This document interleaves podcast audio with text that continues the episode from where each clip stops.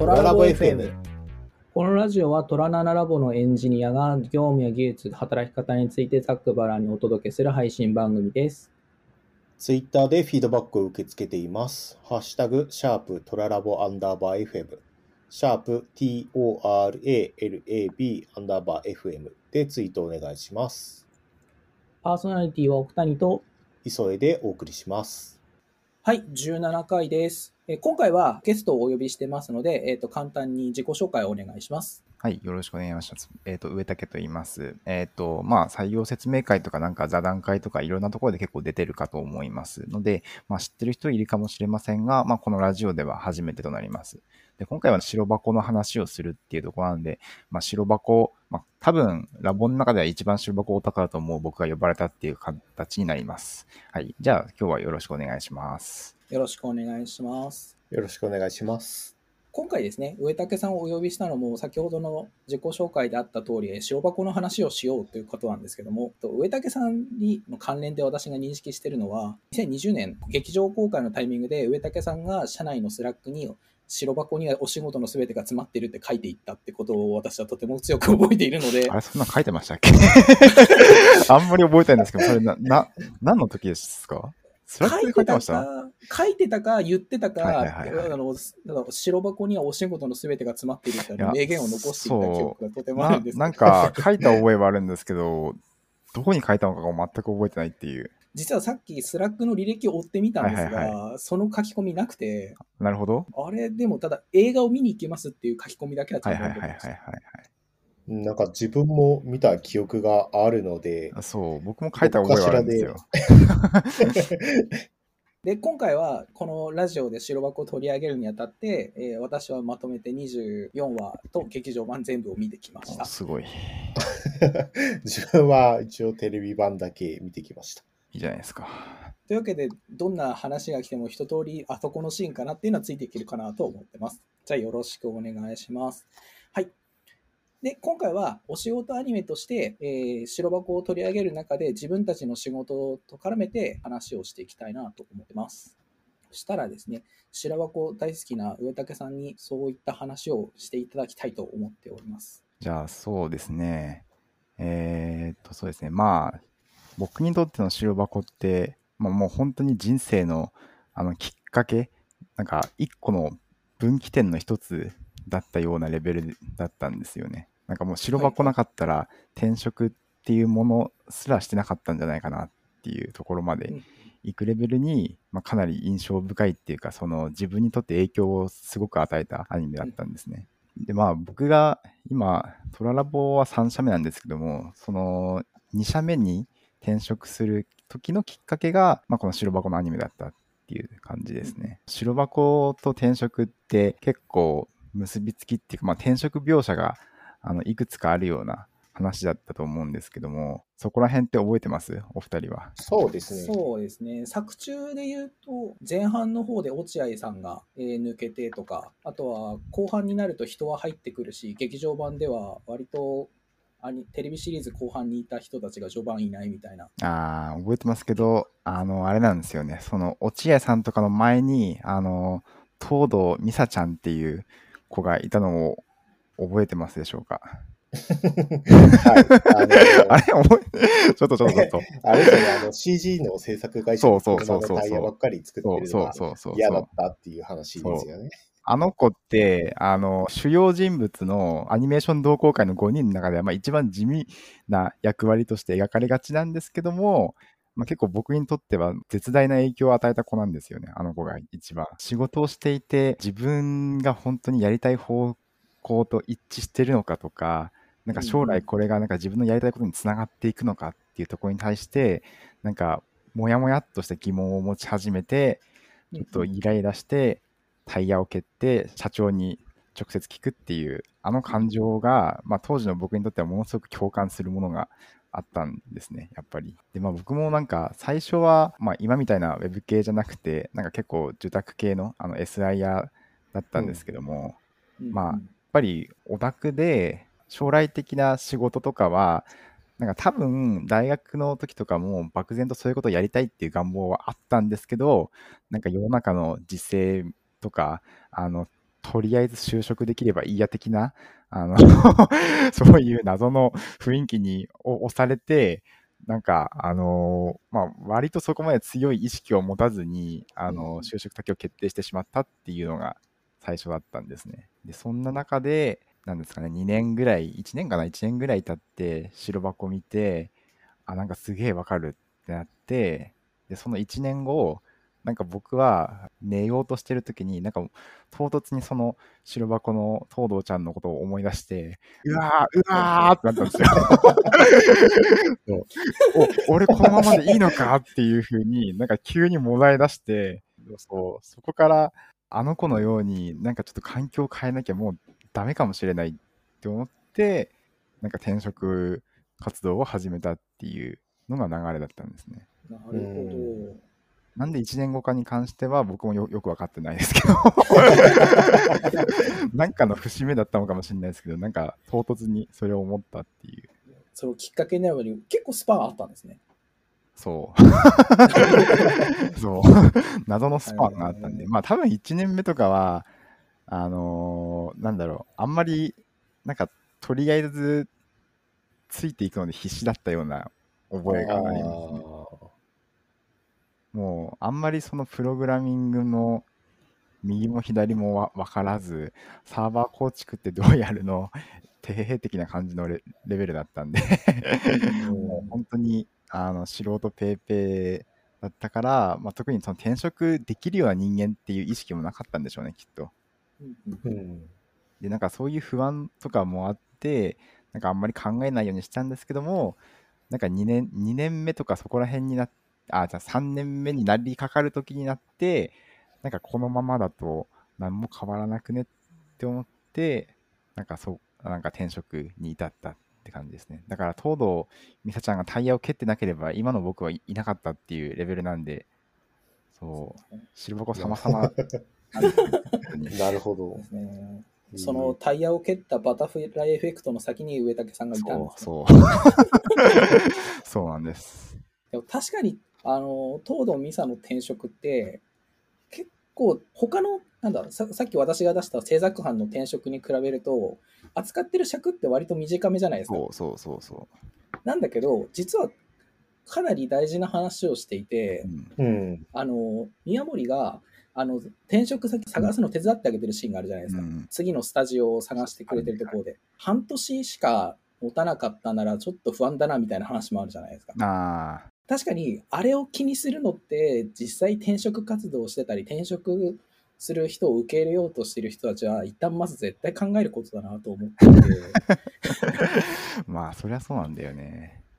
ただその上でやっぱりやりたいことをやった結果として、最初タイヤばっかりやってて、でストーリーがあるものをやりたいから移っていこうとするじゃないですか、でその移った先の会社でタイヤやった時に、その行った先の会社の社長かな、からタイヤに関してうまいねって言われて、それ得意分野なんだねっていう話のところでハッとしてるシーンがあるじゃないですか、実はあそこが私かなり印象的で、今いる場所を変えなきゃって言ってるところのシーンと、今ある目の前のことをとりあえず頑張ろうぜっていう意見が常に両方ずっと立ってる状態であると思っていて、だから実はそれ両方考えなきゃいけなくて、片方でその常に今目の前にあることをやっとくと、その先のところでそれが役立ったりするよねっていうところの結実してるところがあそこかなと思うんですよ。まあ確かにあんまりなんか完全に無駄になる業務ってあんまないとは思うんですよね。まあよっぽど別業種すぎても、まあなんか結構一生懸命やってれば大体何かしらの糧にはなるかなと思ってるから、あそこら辺の描写も確かに僕も好きなんですよね、すごく。そこから考えるとさらに異色なのは制作からケーキ屋さんなんですけどねまああれはむしろその、まあ、制作で大変な思いした分、なんかケーキ屋が何なんでしょうね、まあ労働時間的にも楽しくなってしまうとかっていう、そういう意味もあると思うんですけどね。そうですね。まあ、結果的に劇場版で4年後もケーキ屋やってることを考えると、まあ一過性な衝動じゃなかったんだろうなとは思いますけどね。確かに。まあ、劇場版でまた太ってるなと思いましたけどこんなに転職をいっぱい書くアニメってあんまり記憶になくて、まあそうですね、まあ一人二人辞めてくみたいなシーンは、うん、まあ、記憶にあるものとか、うん、そこに悩むみたいなところは思い入れがないわけじゃないですけど、うんうん、確かにウェブ業界とかだったら特に転職って多いから、まあ、なんかすごく近い話だなとも思いましたね、うん、僕前職は結構転職多い職場だったから、うん、まあ余計になんか親近感はあったんですよね、当時。だからラボだとなんか意外とでもないけど、なんかそこまで転職者が多いわけじゃないから、なんか入ってくる人は多いんですけど、なんか結構なんか安定してるのか抜ける人はいない、あんまりいないから、なんかそういった意味ではそこまで白箱感はないのかもしれないとはちょっと思いますけどね。そうですね。あんまり確かにラボってその辞めてく人あんまりいないですもんね。うん、そう。入社からの辞める率でいうとかなり低いんじゃないかなって気はします。普通のベンチャーとかだったらなかなかこうはいかないなって気はしてて。うん、そうですね。うん、そうですね。まあそんな転職の話をしましたが、逆にお二人はなんか転職のなんか転機とかって なかったんですか、そういう。そうですね、まあ自分は結構前職長くて 6,7 年くらいずっといたんですけど、あれですよね、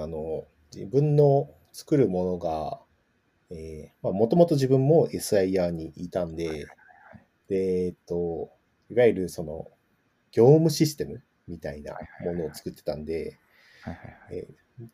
自分が作ったものを、お客さんが活用して、うんうんうん、なんか物を売ったりして一般のお客さんが喜んでもらえるみたいな、すごく間接的な世間一般への貢献みたいなところが強かったんで、まあ、それよりはもっと、お客さんに近いところに行きたいなと思ったんで、まあ、そういうところを探してる中で自分はトララの穴っていうのを見つけて転職したみたいな形ですね。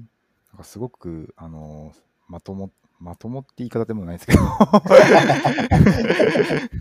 やなんか結構僕とかアニメ漫画ゲームにものすごく影響を受けてなんか人生変えてしまうような人間だから、なんかあんまりそういう人いないのかなっていう奥谷さんとかそういう気ないですか、もしかして。まあアニメ見た結果として、まあ、時折人生に衝動的な何かはありますけど私前職結局7年9ヶ月ぐらいかな、そのぐらいいたんですけど、5年目ぐらいに1回転職活動をやっていて、実はラボの説明会とかにも1回来てたりするんですよ。そこから1年ぐらいスパンを空けてから最終的に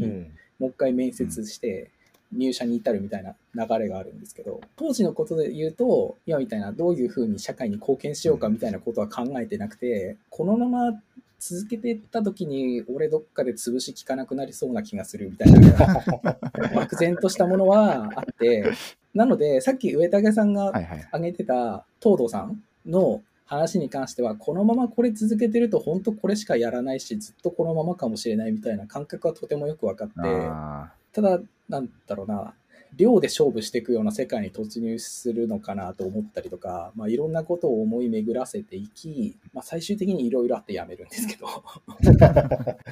難しいですよね。なんか結構その、まあ、かなり大きい会社とかだとやっぱりなんかある一部分だけをなんか定期的になんか